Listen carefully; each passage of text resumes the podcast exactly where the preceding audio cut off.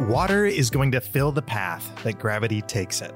It's how we get rivers that flow downstream into oceans. It's how we get ocean waves on our shores.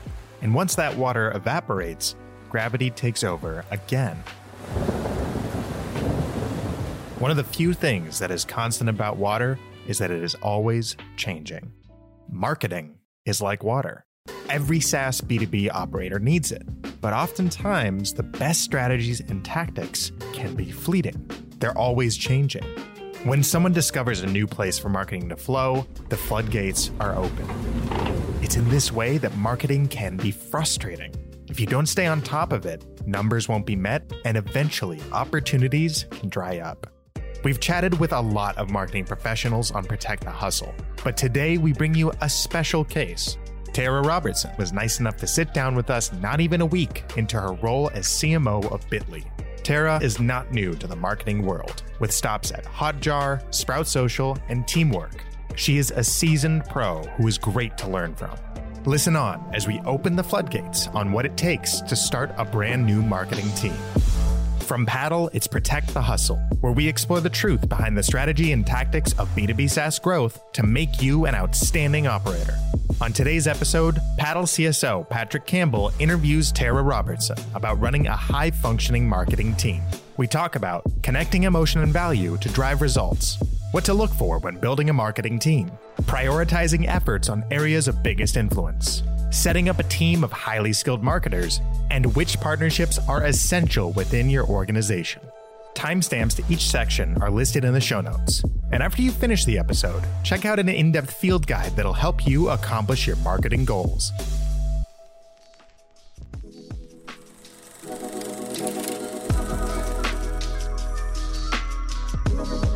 Who are you? What do you do? Tara Robertson. I'm the CMO at Bitly. I'm glad you say your name because we've known each other for like what six years now, and I still am so like Tara, Tara, Tara, Tara, every single time, which is always really exciting. But yeah, Bitly, like technically you're only day six in. Day six at in. the recording of this, so maybe your like pitch isn't really ready. But I know you've like interviewed and stuff like that, obviously for a little while since. But like, what does yeah, Bitly do? I will do my best. So most people know Bitly as link management or link shorteners. Um, what they don't know is that this past year, Bitly acquired QR code generator, and we're actually in a process right now of being a catalyst for connections. And so we do QR codes, link management, and link in bio, uh, and really the mission of the company is to connect people with each other between the digital ecosystem. I didn't know you guys went to link in bio. That's so smart, right? And that and that's what what I loved about you and I were catching up before of like Bitly has been around for a long time. Right. Link shortening, that was kind of the thing, and then now it's evolved into really kind of going to this expansive mission, which is really really cool. That's awesome. And for the folks who don't know, like what's a little bit of like your background all in marketing, but you've been through you've been through some really cool things, I would argue. I have been so. So lucky to work with some amazing brands. So I spent the last two years at Teamwork, which is project management software. And before that, I was at Sprout Social, led up marketing strategy and customer marketing. Was lucky to be there during when we went public and going through the full acquisition. We were together the day you went public. We were I don't know if you together the day that. I went. Oh, I remember we that. We were at an yeah. event and you were in you were like i really want to go to the next thing but i have to sit here on my computer and like watch watch the, the bell. bell. yeah yeah which is so cool that's great but yeah i interrupt you so sprout No, social that was and then, great. yeah. And then before that, I was at Hotjar. So I've worked in some pretty amazing, remarkable brands. that's really cool yeah that's where i think we actually met was in malta you were just like there and i was hanging out with david There's an stuff like American on the stage. yeah there's another yeah, Look at that guy. We should say hi. yeah, Malta is just a fascinating place as well. But I think that what I've always loved about your career and just like, you know, being friends of yours is that what I've always really admired is like you have the ability to go broad but also deep. And I don't think you choose to go like deep everywhere, but like you kind of have that balance. Like, is that something that you've developed because it's just really important to be a marketing leader? Or is it something that like you're just naturally built for and, you know, kind of go from there? So tell me about your childhood. What a good question. Oh my gosh. 1000% learned. Absolutely not who I was when I first started my career. I would say the last decade or so, I have been so honed in on trying to learn everything you possibly can about focus, reading all the books, listening to the podcasts, trying to dig into thinking about how do you find the way to create ruthless prioritization when it comes to where are you going to put all your effort and what's going to drive the most impact. And sometimes you're right and sometimes you're wrong. Uh, depends on when you take the risks. But I would say early in my career, you know, we all go through those stages when you think, I can do it all. Sure. And you don't know what you don't know, but you don't know yet that you don't know what you don't know. Uh, and so I think I learned by falling down and doing too much and burning myself out that you actually have to be really prioritized and you have to be focused. Uh, and that's been a really big thing that I focused on in my career. Yeah, and I think it's also really important to realize that I think startups or like tech, you know, I think you could speak more broadly about. It's like the best self-help program ever because it's, it's it's if you're trying to strive, which you know, it's okay. Like some people in their careers sometimes aren't trying to strive, but if you're trying to strive, you're getting punched in the face all the time because it's it's such a fast moving like environment no matter the actual product or vertical. Right. And I think like for me, like what I'm always curious about, and I I, do, I don't think we've ever had this conversation, like why marketing?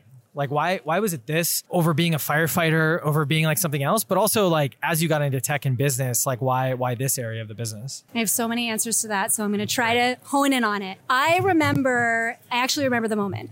When I was in college, I initially went to college had no idea what I wanted to be when I grew up. You know, some people go to school and they think this is exactly what I want to do and these are the classes I'm going to take. I started out as a theater major, which okay. is crazy, and then moved into communications. And I remember sitting in my first marketing class and I was suddenly seeing this connection between creativity and art and then science and data and people and connecting it together. And it spoke to me. I just kind of saw all of these different components and things that I got really excited and interested in. So chose then to go on to get my master's in integrated marketing and went to a small school in Boston, which was such a great experience. And, you know, in general, it's just part of who I am and a passion. And I think when I connect that with tech, part of what I loved about moving into the technology space, and this is this is dependent on where you work and who you work with, but I've been lucky to work with some brands that care not just about creating a great product, but also creating a great people experience and opportunities for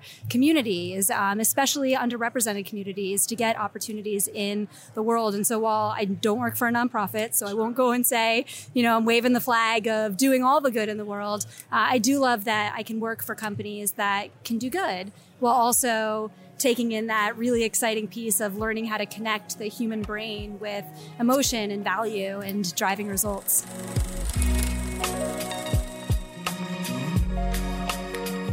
You're a great speaker, like at conferences. Just to give you a plug there, and I've seen you speak a number of times, so like I, I feel like I have enough of a, um, a sample size to like say that connecting like oh like you've done theater. Like now i like get it. Like when you do your your attention getter and stuff like that at the beginning of talks i was like oh i see this. This is like a theater exercise or something like that. It's really interesting the connections there. And i, I do feel as if marketing is that space. Marketing and product where that like there's an art here there's also a science that needs to be studied. And you can kind of lean a little hard into one of those or the other depending on like your style. But i, I think that's really really smart. What i'm kind of curious about and i'd love to go deep on is you're six days in you've built or been a part of building great marketing teams. I'm just kind of curious, like, how do you think about what good looks like with a marketing team, first hires, all these types of things? Like, if I was listening to this and thinking, I got to build a marketing team, or I failed at marketing many times, like, how do I get it right? Like, I'd love to go deep on that. So, I guess where do we start? Like yeah. defining it, or where, where, where's the starting point? I can tell you what I'm doing right now yes. on day six. So I think really depending on what you're working on, where you're going deep, every company is different. And it's really important that when you start any new job, regardless of if you're startup, if you're growth stage, if you're enterprise, you have to listen. And so, step one, my first 30 days, a lot of people had these expectations of me coming in the door and think, oh, Tara's here. She's going to start doing all these things. And my number one priority right now is just listening, setting up time with everybody in marketing everybody in partnership orgs that I work with, the entire executive team, asking them all the same questions, the same way we do with customer research, and really starting to understand where the opportunities are, where the gaps are, and what the makeup of the machine should look like. Balancing that also with understanding what our priorities are. So you have to know your metrics and you have to know your goals as a business. And again, every business is different. I've worked in organizations where marketing was very demand generation heavy. I've worked in organizations where it's much more focused on product marketing and positioning and really driving a stronger brand. And so I think by getting in and really understanding your goals as well as understanding the people and what the people need, you can start to then map out your organizational design. Now, I say that with also saying there are some roles that I think are critical to any marketing organization as as a marketer myself, but also as a CMO, can't do it all right? And I think the other thing we were talking about this right before we started. One of the things I've learned in my career is you don't know what you don't know, and I definitely can't do all of it. And I am big believer of hiring people smarter than you. And so I look for the gaps that I have also and figure out what are those partners that I'm going to need in order to make sure that we can build out a proper marketing organization that's going to drive the right impact. Uh, and so it's first getting to know your team, mapping out the organizational design, and then starting to kind of bring people along for the ride. So I think you said something like you glossed over it because I think it's very obvious to you, but I think it's really important to point out. Similar to how we do customer research, doing that yeah. internally, right? Because I think that there are founders out there. I used to be one of them, where it was like, wait a minute, like you're just gonna go like learn for nine nine months or three months or whatever it is, right? And then there's also you know people out there who when they go and say, yeah, I'm gonna have to go like learn for 30 days, they're just kind of like having a couple conversations though.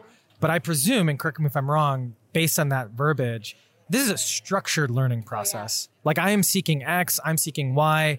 Looks like we say this, we don't actually do this with the data, that type of thing. Is that how intense it is? Like at least on your end, and maybe the person you're interviewing is not, you know, feeling that. But is that is that the level? And if so, could you give me a little bit of depth there? Yeah. So some of the questions that I'll ask when I first start, and you're absolutely right. It's very very systematic with the way that I approach all of the interviews, and depending on the group of interviews, you know, if it's a marketing team member, I might ask one question. If it's a leadership team member, I might ask another. One question I ask everyone is, What are you hoping I'll accomplish?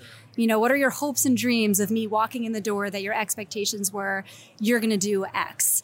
And then usually what I'll do is take all of the answers to the questions that I ask and I start to collate that feedback and put it into a spreadsheet and then really analyze what are the things that are coming to the top and then put together essentially a plan that says, based on everything I've seen, you know, I'll get as deep as saying 72% of the people that I spoke with all mentioned we need process or all mentioned that we need to build a better system for how prioritization come on or 40% of the people mentioned that we need this specific role which is the most sought after position within the department. Um, and then i use that to then balance it against what the goals are for the department to then figure out how we then will prioritize a roadmap how we prioritize our hiring. And that doesn't mean i'll go out and immediately start hiring for those positions it's really about putting together a plan sure. and then walking people through it, getting their feedback again. And so it's it's really systematic in the way that I think about interviewing, then parsing, and then actually presenting a lot of that feedback. And I think the really important part that a lot of people don't think about is the importance of a roadshow once you get all of that feedback and you understand this is where I'm going to focus, which includes building your org structure, starting to figure out the hiring, going around to each department, going around to each team and presenting it back to them, giving them transparency into this is what we're thinking, this is what marketing will look like.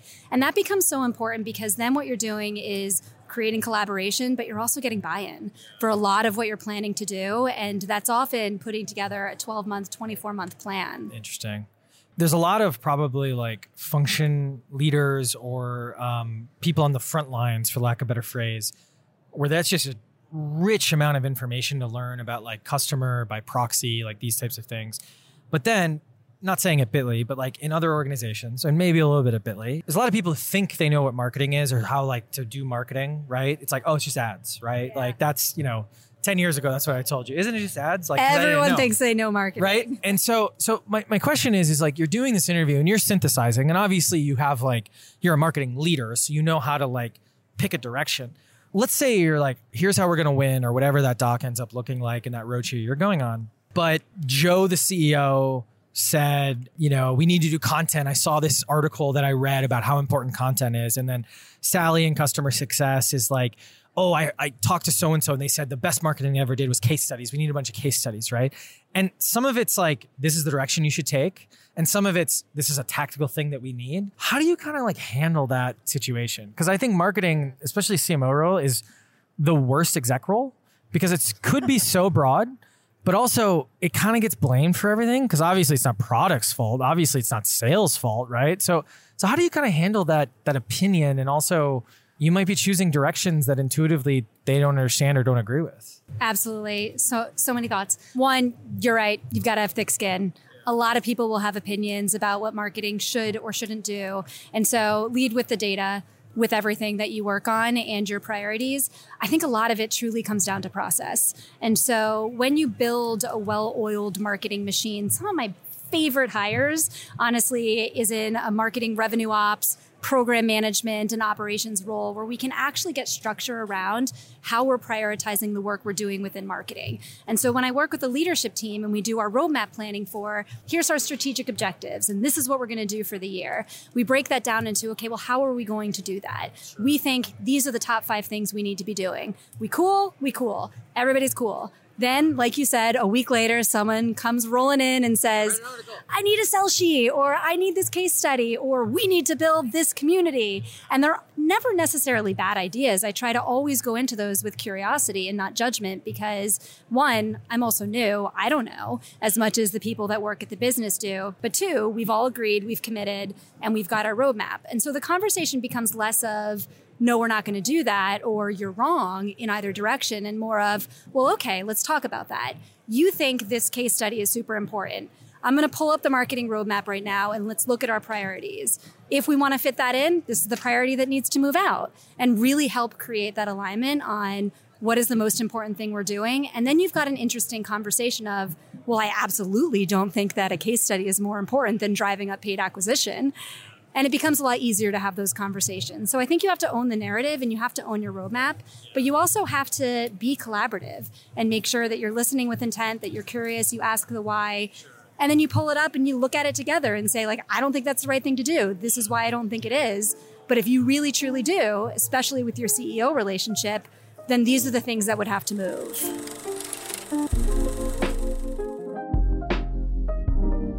My favorite question with that type of stuff is also like, what would you move off this list? Right? Because right. you're not telling them then, you're like, you think through this. And it can backfire because they can be like, I didn't never like number three or whatever like that. And I guess like beyond this as well, because there's an interesting question, but to get there, I have a different question is like, there's the, the idea of the T-shaped marketing strategy, right? Which I don't know if you've heard, but it's love T-shaped marketing. Okay, yeah. So basically, there's all these different areas of marketing, SEO, paid content, blah blah blah. There's all these different areas, and then presumably the T shape, and I think there's a lot of people use it different ways, is okay, but we as a strategy, we're going to go deep on these two things or one thing or three things, not really a scientific thing.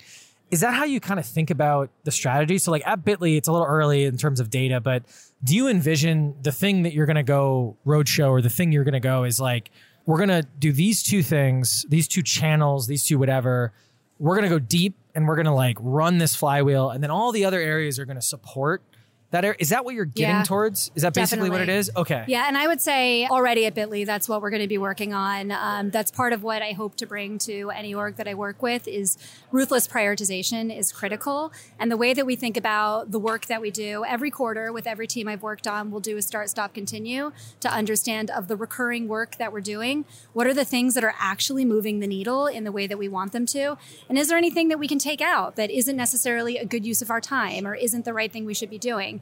Based on that, we'll prioritize the marketing department on what's just the recurring stuff that we got to make sure we're doing. And then the marketing leadership team, which includes usually your senior leaders, your people managers, will do a brainstorming and getting into our quarterly planning on what's the big thing? And I would usually go off of the rule of one to three, no more than three big things, but really no more than one big thing. And you do that thing brilliantly.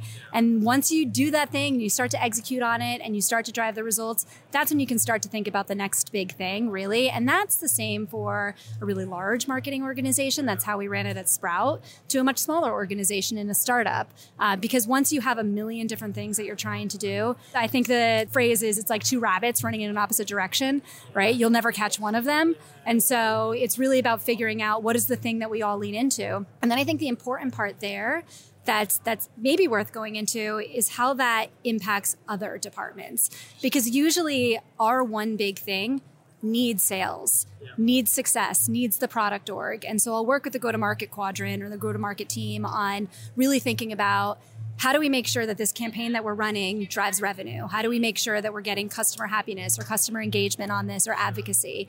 Um, because that's where your partnership becomes so much stronger and your marketing efforts then will compound. Before we get there, actually, so just to clarify or, or make sure I'm getting this right. So, will those big things, one to three, and then the medium things, do they all revolve around one of those T's, right? So, like, just to set this up, right? Let's say, given our market, our customer, whoever it is, we're going to go deep on content. And then that means like media, let's say. And then that means we're also going to go deep on SEO because it's a very complementary thing. And it's going to be like that playbook that supports sales. That means those big things under this arrangement that I'm clarifying mostly always are in those two parts of the T. And yeah, we'll have initiatives that are paid ads, or we'll have initiatives that are ABM, or we'll have initiatives that are those things. Those are never going to go super deep, at least in our current structure. Is that is that right? Sometimes I think it really depends on the thing, okay. right? So sometimes if, if we're talking about one thing that we're working on, like right now at Bitly, we're working on a big brand campaign. And that big brand campaign is very focused on your T, right? You've got your brand and PR, we've got some out of home that we're working on, some really cool stuff, very exciting day six. But sometimes there's also campaigns that I've done in previous roles, like at Teamwork, we did a huge digital event. And that actually required all the T's because we might have one department that's really driving that initiative. But then we're going to need help and support from social media. We're going to need help and support from lifecycle marketing and other parts of the division. And so usually the way we would work on that is, you know, your T is the driver, yep. right? That's the person that's driving that initiative home. And then we bring in all the collaborators, whether you use, I don't know if you're familiar with the DACI or RACI, your, you know, drivers accountable, contributors responsible, right? Um, so whatever the DACI or RACI looks like, that's when we'll bring in the other team members to execute their part of the plan that helps that. So I guess to ask this a little bit differently, you're not like if that event goes well, we're gonna like double down on it, but we're not gonna move our entire marketing strategy to be like event based. It's gonna be more we're doing a bunch of other stuff. That stuff depends on the needles that we're seeing move. More of the stuff that moves the needles, less of the stuff that doesn't and it's it's more like function based in some some respects as well. Is that, yeah. is that kind of a good summary? Okay. Yeah, definitely, and kind of squad based.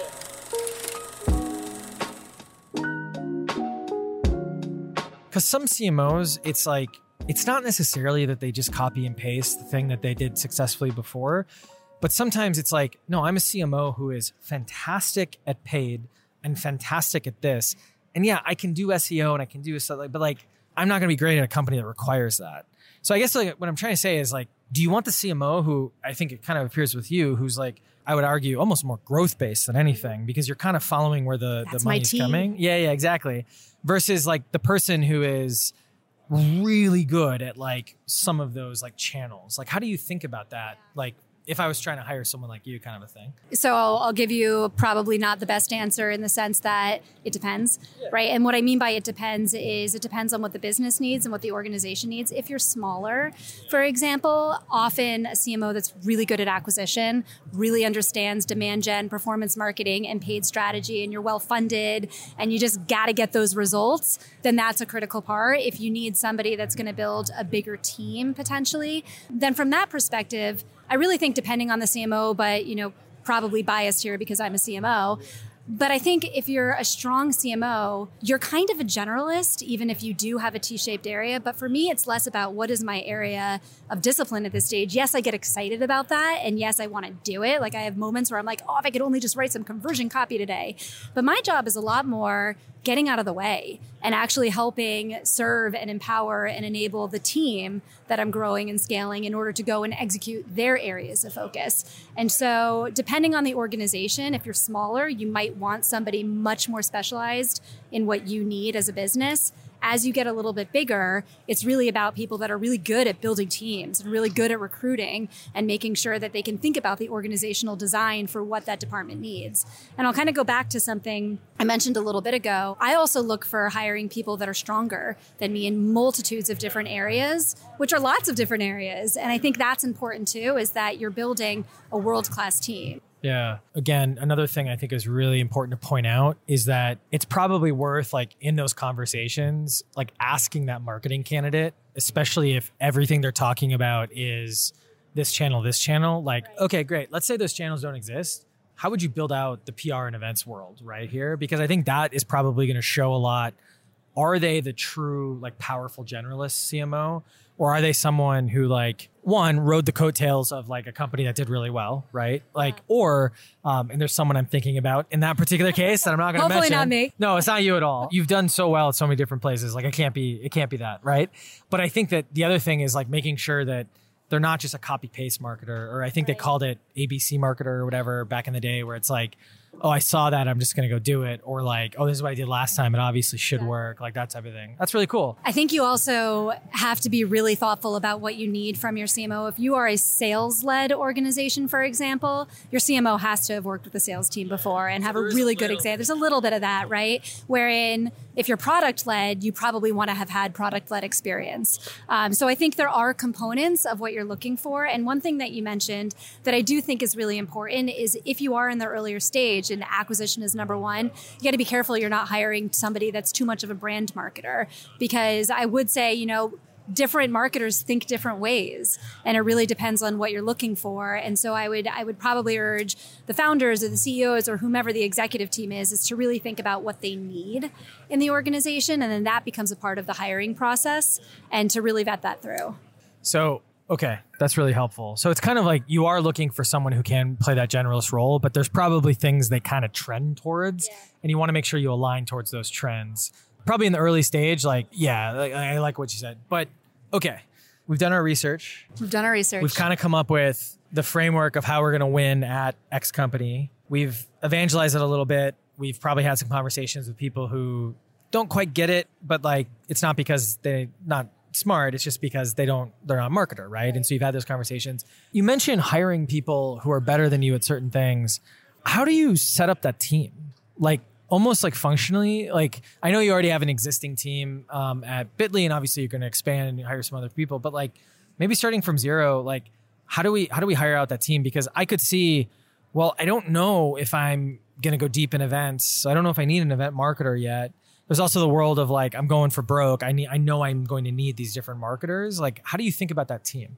Yeah, I think it starts with the goals. Again, if we're starting from scratch, right? Not based off of you've got a team that you've already absorbed. Because if you've absorbed a team, you got to talk to them first again and figure out kind of where they want to grow and what their skills are uh, and what their history is. But if you're starting from scratch, I think you start with understanding what your goals are and then what are your gaps. And depending on your stage, then that's what you start to hire for. I think a lot of people will sometimes look at lookalikes, and that's probably a big mistake depending on what you need because you need people that you can partner with. And so when I say hiring for where I'm not strong, I love data, hate spreadsheets. I do not love living and breathing and going through and trying to crunch all the numbers, and I'm not very good at it. And so one of my first hires is always going to be somebody in RevOps or analytics because that way those people are great partners to me. I'm also very much on if you ever do any of the DISC profiling or personality tests, I'm strong on the extroverted,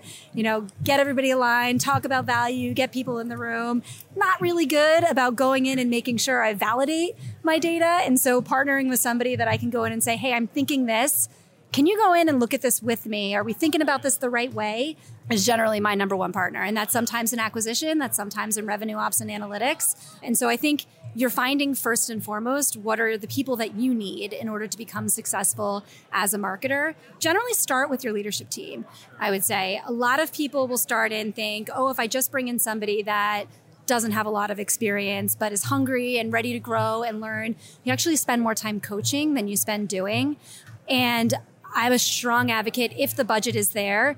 And honestly, even if it's not, you're better off hiring one really strong VP than you are five practitioners. But a VP that's willing to roll up their sleeves, write copy, do emails, like get in and do the work. So we have a RevOps person or marketing ops, depending on the org. We're hiring a VP.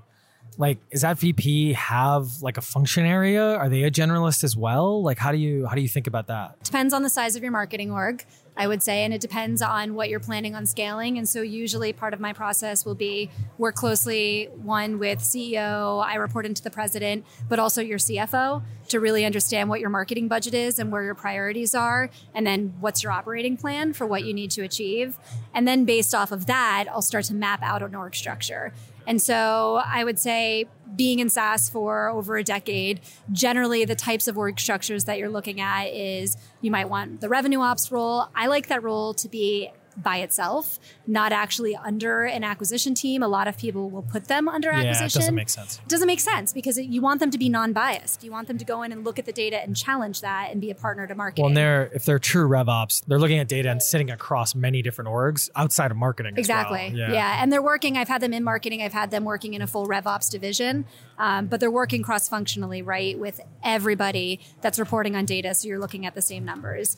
Acquisition's a no brainer. Sometimes that will come in the shape of a plain VP of marketing or a VP of acquisition or growth or demand generation, all kind of What is that person doing? Just because I think acquisition's a loose term, and it I think in the marketing world it's being used, but it, it's catching up in the non-marketing world what that actually means. So like, what do you mean that, that specifically? Like, Yeah. what is that person focused? On? When I think on? about that function, I'm thinking about the way I would explain it when we were at Teamwork was the acquisition team was everybody that was focused ruthlessly on driving growth. And so everything that they worked on was revenue, revenue, driving growth and revenue. So everything that they were working on, at least on the acquisition side, had a metric or a target behind it. They're very aligned to wanting to live in the data. They might be doing website optimization, performance marketing, like search engine marketing or paid social, a lot of SEO and organic. I would say they're they're the ones that are responsible for driving organic paid, direct, all of your different channels to drive your outcomes, whether that's if you're product led, trials or signups, if you're sales led, demos or quotes, right? But their goal is to truly be the ones that are focused on bringing the funnel and starting to move that funnel. And then lifecycle marketing will often sit under the acquisition team as well for conversion, email. It's, you know, the new fancy way of calling them email marketing.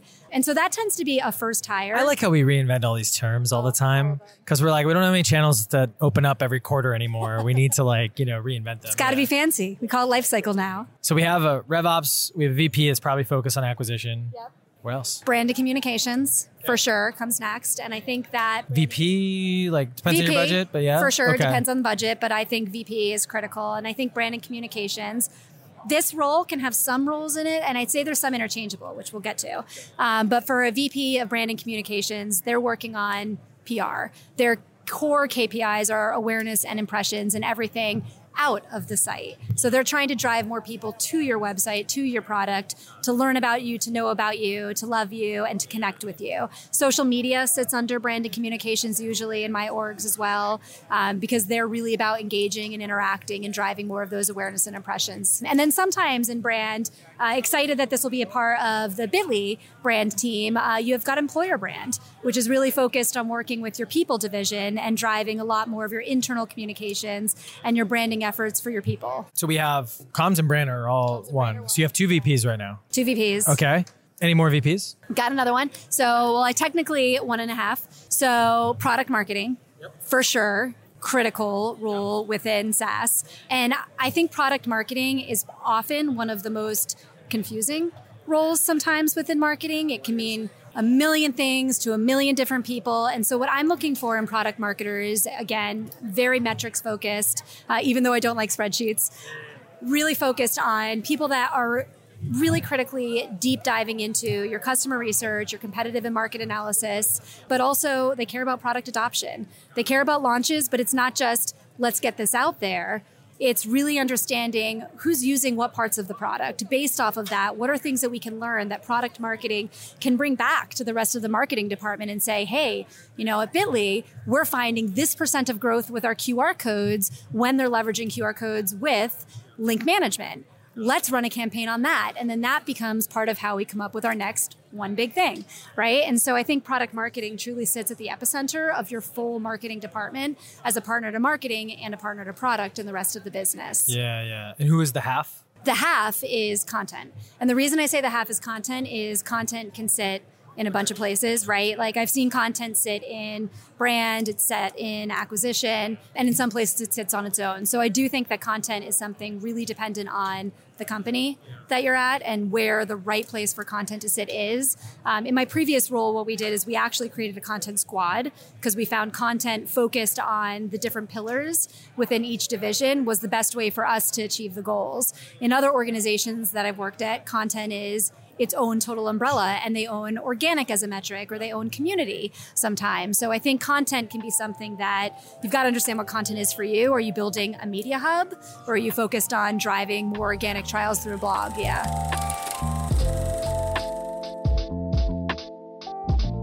So we have these like three and a half VPs. Obviously, these VPs, like if you just hire the VPs, even if they're willing to roll up their sleeves, like can't last that long, I'm sure. Like, so do you at least need a couple of directors, functionary, like underneath them? Like, how deep do you go on these teams, like at the outset? So I would say building from scratch. I'm a huge believer in working with your team to figure that out. And so usually if you're hiring the right VPs, they're going to come in with their own perspective. And my expectations are, you know, I've got these people, they're all rock stars put them in place, then I'm going to want to see them going on their own roadshow and understanding what their metrics are, working with them closely and saying, all right, VP brand, I want you to deliver this many impressions and this much awareness. What do you need?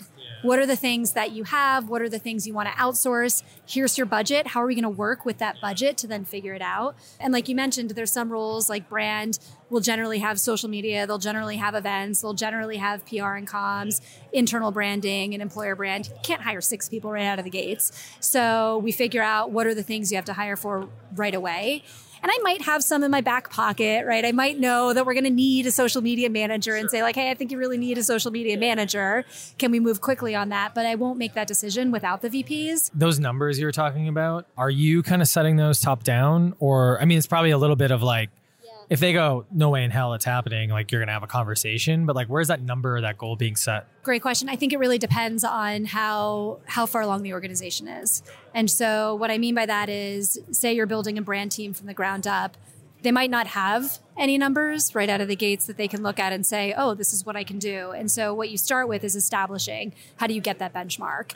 And so, whether that's in social and using a social media management platform to then go in and analyze over a certain period of time what that should look like, Sometimes you get to start with best in class and then work your way backwards and forwards from that. Sometimes I would say with acquisition, it's usually a lot more cut and dry.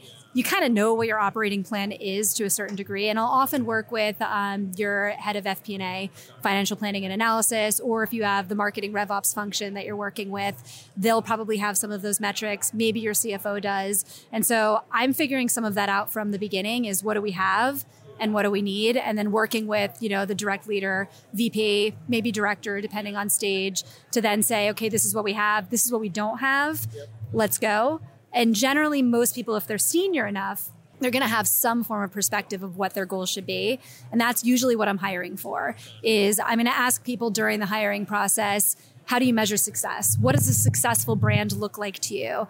How do you report on that? How often do you share that? And really understand from them what their thinking is so that when they come in the door, that's the first thing we're working on. That's cool. You hinted at previously, and then you just kind of hinted at it like this cross company collaboration. Yeah. Like a lot of pitfalls there, I presume. Because again, I said before, marketing is like an easy place to blame. Not because I think it's necessarily, it's not fair. I sometimes it's probably fair, but like it's just like it's just one of those things where because it's amorphous and because people just kind of look at probably the end of pipeline, they don't really look at like all the stuff that's up up funnel, right? Like it's like well, sales is like, well, we we didn't get enough pipeline. The pipeline numbers are wrong. Like a lot of these numbers end up being very amorphous, unfortunately. Right. One, how do you handle that? Because that's a very high level. And then like who are your advocates and who do you need like to make sure you have buy-in across the board? Like sales is obvious, but who else? Yeah. So I'll start by saying you can't be a CMO if you don't want or like to collaborate. Like you have to collaborate and build partnerships and create open communication with your entire executive team that you're working alongside with that's probably step 1 i would say in the beginning in the next 30 days you know part of my goal getting to know everyone uh, understanding their hopes and dreams with marketing, but also starting to build those relationships. Because I would say every single executive that I've worked with that is one of my core partners, and I will answer that, we have hard conversations every day. And I think those conversations come down to I don't have enough pipeline, or, well, who should own this part of email if it's here in the customer journey, or this product hasn't launched yet. What's happening here? These people aren't getting along. I would say there's constant friction that's happening within marketing, within all organizations. And marketing does get blamed a lot, but I think the more that you can start to build those relationships and create that collaboration, the easier it is to just face those things head on. I would say my core partners, it, and again, it depends on what your goals are, uh, but it's really everybody in leadership. You know, your CFO holds your budget. You definitely have to understand what are the things keeping them up at night, what are the things that they want to see marketing deliver on, and then be ahead of that and make sure you can show them here's the results we're working on, here's what I'm looking for, here's the data to really understand when you're asking for something that you can give the why. I think a CFO relationship is really, really important, same as your people relationship, because there's a lot of collaboration there, both for the internal comms, but they're going to need a lot for marketing too, especially when they're thinking about things they want to do for their people. Uh, your obvious ones I mentioned before, kind of a go to market team is generally your sales and success team, so customer facing teams that you're working with, your product team, absolutely. You know, your chief product officer, constantly working with them and understanding what are the things we're working on within the product and what are the things that we're doing. And I think in most product orgs I've worked on, because I've always been in a product led organization, growth tends to be something that lives both in marketing and product. And that becomes a really strong collaboration that you also have to work on with your execution. And then I think obviously your your COO, your CRO, you know, whatever your org structure is. I just basically listed all of them. So I think they're all really important and they're important for yeah, different yeah, reasons. yeah, Yeah. yeah. It's interesting. I think the struggle that marketing had, like you said the word collaboration. How much consensus building are you building and how much are you like, this is where we're going. Let me know if you have any feedback. Because I think that can get really tough because marketing has such a broad like scope. Like I feel as if it can get very tough to like toe that line of like democracy versus like this is where we're going. Like you have so much more context than everyone else. That type of Totally. So that all starts with the roadshow. I think that's the important part of your listening roadshow that you go through. So, where I mentioned earlier, similar to customer feedback, which we dug into a little bit more, part of it is that when you're listening and hearing everybody, when you come back with, here's our priorities, people are often going to see themselves in those priorities. And it might be a different version of it, but I will often point back to, and I heard this from this person, or this is something else that came up often in the feedback. Here's the things we've prioritized, and this is why we've prioritized them. So I try to create a form of communication that is very much, you know, the latter, where it's like, no, this is what we're doing, and this is why we're doing it, because at that stage, I've worked with everyone in marketing, I've worked with everyone in leadership, and I do it fast enough. That's not a six month process. That'll be done, that's being done right now, and I'm only on day six. And that's probably the most important thing that you can actually do because then when you're driving that vision and you're bringing that product forward or you're bringing your roadmap forward, the rest of the team is looking at that and saying, aha, I got it. You've told me the why. And so I don't do a lot of let's get everyone in the room and ask their opinions because I'm asking their opinions while I'm formulating a lot of that plan. And then the second part of that answer is when there is a lot of people in the room and opinions on do it this way, do it that way, test. You know, you can always test it. I think that's always a thing that I'll come back on is like great feedback. Neither one of us actually know. Yeah. I've learned many things about you, but like something that's really interesting that you have like a rare combination of is I think you like the spreadsheets more than like maybe you don't like the work of the spreadsheets. But I just don't like the formulas. You like I the like outputs. the spreadsheets. I like you the, like the outputs. the insights. Like you've combined being data, I would say informed because I think data driven is a little like not the right phrase, but being data informed while also being like a very empathetic, collaborative leader, which it's a pretty rare combination. So at least I haven't seen it as much, right? There's always levels to all this stuff. Like people might be listening, be like, I see that all the time with marketers, but I haven't seen it. I know a lot of marketers. So that's really cool. Anything else on on this like structure, org, all that kind of fun stuff? Oh, I'm sure there's lots of different things. I think for anyone that's listening, most important thing is you mentioned this earlier. Don't walk in as a CMO and think that what you did before is what's going to work this time around. I think that's a really important thing. And we all learn that the hard way.